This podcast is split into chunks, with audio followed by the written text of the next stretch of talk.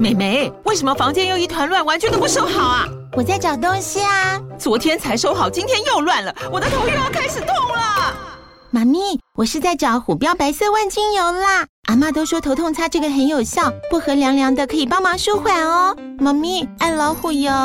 哎呦，今天怎么这么乖呀？很内行哦，还知道要用这瓶百年老字号的。虎标在手，全家神队友。全台各大药局、屈臣氏、康氏美皆有贩售。归属城自治地零一五七零二号，北市卫药广自治地一一三零四零二三四号。使用前请详阅说明书、请及注意事项。前几天，日本职棒以及美国职棒的两支球队，分别是阪神虎以及德州游骑兵。阪神虎是经过三十八年之后，再次拿下日本大赛的总冠军，这个殊荣哦，又叫做日本一。而德州游骑兵队呢，则是成军六十三年以来第一次夺下 MLB 世界大赛的冠军宝座。由于这两个都是睽违已久的夺冠队伍哦，因此台湾新闻都有报道，甚至外交部啊还在日本大赛最终战当天发出警告，叫这个台湾人，如果你在日本大阪旅游的话，要先远离道顿窟哦。之所以会这么做，大概也是害怕说夺冠之后沸腾的日本人情绪会导致台湾旅客受到波及，可能当地很多人还不知道什么状况，就发现哦，大家都开始在狂欢了，那可能就会吓到人，所以呢，才叫大家说暂时远离道顿窟啦。不过不知道大家有没有注意到另外一个跟这则新闻有关的支线哦，那就是跟肯德基爷爷有关的诅咒。原来啊，是上一次一九八五年的时候，有阪神虎的球迷太过于兴奋，居然把位在道顿窟肯德基旁边的肯德基爷爷雕像抱起来往河里面丢。后来，这个雕像就沉到了河底，经过好长一段时间都没有被找到，一直等到二零零九年，日本政府在一次打捞作业中，才把这个沉在河底二十四年的肯德基爷爷拉上岸了。也不知道是巧合还是真的有诅咒。自从肯德基爷爷被阪神虎球迷丢下河里之后，阪神虎啊就再也打不进世界大赛了。有人认为这是来自于肯德基爷爷的怨念，而这个诅咒又被叫做肯德基爷爷诅咒，诅咒阪神虎永远拿不到日本一。终于在今年呐、啊，这个肯德基爷爷魔咒就被打破了。至于今年肯德基爷爷有没有再次遭殃呢？雕像本身是没有啦。不过呢，有球迷 cosplay 成肯德基爷爷，被自己的朋友给丢下去了。至于为什么当年要把肯德基爷爷丢下去，夺下冠军的阪神虎球迷又为何一定要往河里面跳？那讲到棒球，我们的中华职棒有没有类似这样的棒球魔咒呢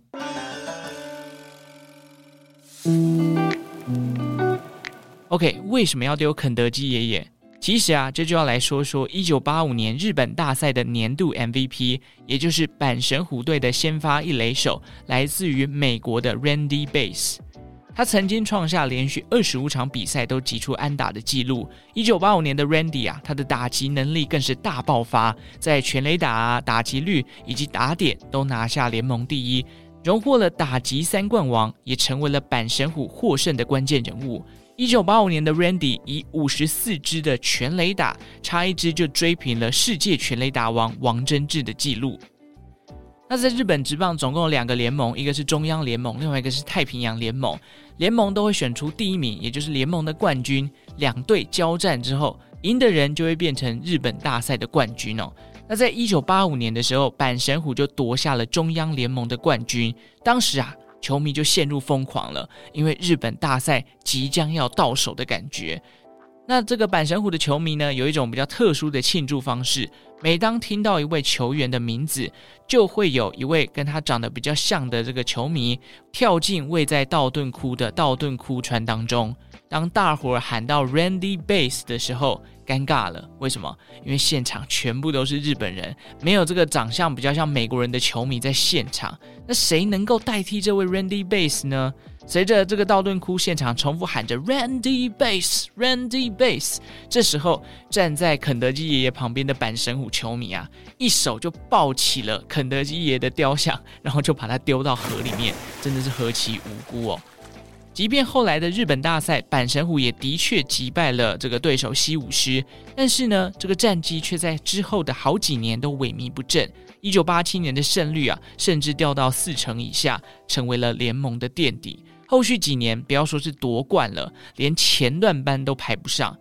自从一九八五年夺冠之后，阪神虎从一九八六年到二零零一年，短短十五年的时间呢，就有十次战绩是垫底的。由于这个联盟垫底的情况，跟一九八五年阪神虎拿下日本一的表现真的是天壤之别。于是就有都市传说跑出来了啊，一定就是肯德基爷的诅咒啦！啊，这个阪神虎球迷当初就不应该乱丢肯德基爷下河啦！啊，如果没有找回雕像，阪神虎可能永远没有办法夺冠了。这种谣言呢，一传十，十传百，渐渐的，人们就真的相信了啊，肯德基爷诅咒阪神虎的这个说法哦。于是呢，就把它视为是这支球队难以出头天的原因之一了。不过，二零零三年的时候，阪神虎在今年的表现哦，势如破竹，再次的夺下了中央联盟的冠军，也等于说又要再次的准备挑战日本大赛了。那这个球迷当然就很期待啊，因为如果你挑战成功的话，拿到日本一，就代表肯德基爷爷的魔咒被打破了。只可惜哦，这个二零零三年的日本大赛啊，最终由福冈软银鹰获胜了，这项诅咒仍然持续的发酵当中。时间到了二零零九年的三月，当时大阪市的建设局因为一桩开发案，请来了工程人员，针对了道顿窟川进行评估哦，没有想到却意外的把这个肯德基也给打捞上岸了。本以为诅咒将在这一年破除，然而到了二零一零年，这个阪神虎啊，最好的成绩也只拿下了联盟第二，无缘晋级日本大赛。后来，这个肯德基爷就被打捞起来，经过修复跟清洁。那这个无辜受害的雕像呢，就变成了展示物，曾经到过这个阪神甲子园的球场展出。如今，这个肯德基爷本人就被存放在肯德基的大阪福岛区的办公室里面，也就等于说，已经没有再对外展出了啦。所以这个诅咒啊，又不断的、不断的继续往下，直到今年二零二三年，阪神虎先是以六成的胜率再次夺下了中央联盟的冠军，紧接着又在日本大赛击败去年的冠军欧力士蒙牛，至此三十八年的诅咒终于画下了句点。我这次在看资料的时候，就发现，其实日本人对跳河这件事情很反感了，应该这样讲。而且听说道顿窟川非常非常的脏，我有看到这个有一些日本网友在雅虎下面留言，他说，如果你真的跳下去道顿窟川的话，附近不管是公车或是计程车，他们基本上是拒绝载客的。那如果你要去这个酒店啊或饭店盥洗，听说酒店也不会让你入住哦。那之前还有新闻是真的有人跳下去之后，这个过几天啊，他就引发了严重的尿道炎，下体出现流脓的情况哦，紧接着就 combo 其实好像也有人针对这个道顿窟川的水质做过检测，好像大肠杆菌超标一百倍啊，就比那个标准值还要高出一百倍，还有可能有其他不同种类的细菌藏在里面哦。其实我觉得脏是一回事。另外一回事是跳河，它有一定的危险性啊，所以其实每当这个阪神虎队的表现非常好，很多球迷聚集在道顿窟川的时候，听说大阪的警察局都非常的紧张，又怕有什么样不好的意外啊，或是风险产生哦。讲回到这个棒球魔咒，其实美国职棒也有很多有名的魔咒嘛，譬如说这个小熊队的山羊魔咒，当初就是有球迷想要带山羊进去看球赛，结果被拒之门外，他就诅咒小熊队永远拿不到冠军。后来在几年前吧，小熊队就打破这个魔咒。另外就有贝比鲁斯的诅咒，他是针对这个红袜队，因为他那时候是红袜队的球迷，但是他被转嫁到洋基，于是他就诅咒红袜队拿不到世界冠军。不过这个魔咒也破除了啦。那讲回到中华职棒这几年，这个中华职棒有没有类似的棒球魔咒呢？其实最有名的应该就是中信兄弟的亚军事件了。这个是二零一四年啊，因为原本的兄弟象正式改名叫做中信兄弟之后，每每打进台湾大赛，就只能拿到第二名，也就是亚军啊，所以这又被人家称作叫亚军魔咒。一直到二零二一年哦，中信兄弟终于拿到了。这个冠军打破了这个亚军的诅咒啦！我记得他们那一年好像还找安心亚来开球，还是怎样？就安心亚这个名字跟亚军又有一点关系，蛮有趣的。那其实现在日本大赛、世界大赛的冠军都出炉了，台湾的中华职棒，呃，这个台湾大赛还在进行当中哦。由魏全龙对上乐天桃园。不知道大家有在看棒球吗？如果这两队，你会支持哪一队呢？坦白讲哦，我已经很久没有看棒球了。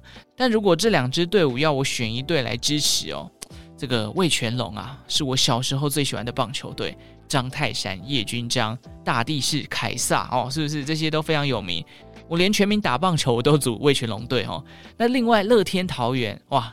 这几年乐天桃园最有名的是什么？啦啦队嘛，所以真的还蛮难选的。不然大家来投票好了。这个在 Spotify 上周报时光机来办一个投票，你觉得今年中职总冠军会由谁来夺下呢？是乐天桃园还是味全龙呢？欢迎来 Spotify 投票哦。